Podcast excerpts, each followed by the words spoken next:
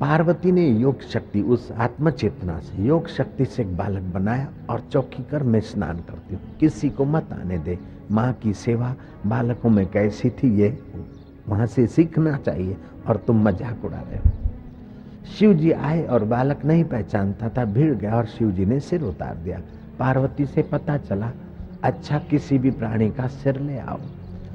जो हाथी का सिर रख सकते थे, वो वही का वही सिर रखने में समर्थ थे। फिर भी दुनिया को दिखाया कि तुम्हारी जो सर्जरी है, अभी जो तुम्हारी सर्जरी डेवलप हुई है, इससे भी ज़्यादा ऊँची आगे की सर्जरी भारत के योगी ईश्वर शिव जी ने दिखा दिया कि मनुष्य का सिर तो चढ़ सकता है, लेकिन पशु का सिर भी चढ़ सकता है। आपके आत्मशक्ति में इतना प्रभाव है। गणपति की पहले पूजा होती है। गणा नाम पति इति गणपति। गणों का, इंद्रियों का जो स्वामी है, वो गणपति है। ऐसे ही घर का, कुटुंब का, समाज का, ऑफ़िस का भी जो मैन है, उसको गणपति जैसा होना चाहिए। गणपति की सूंड लंबी है, अर्थात बड़े आदमी को दूर की गंध जल्दी आ जाना चाहिए। जयराम जी की क्या एक्टिविटी होती है और क्या है? वो चपरासी ले, से लेकर पूरे ऑफ़िस की गंध रखना चाहिए। ये बड़े आदमी का बड़पन है, ये गणपति का कर्तव्य है। जय राम जी की। दूसरी बात, हाथी के शरीर के हिसाब से उसकी आँख बहुत छोटी है, लेकिन सुई जैसे छोटे पदार्थ को भी देख लेता है। जो गणपति है, समाज का, कुटुंब का, देश का, कहीं जहाँ था उसकी पैनी दृष्टि होनी चाहिए।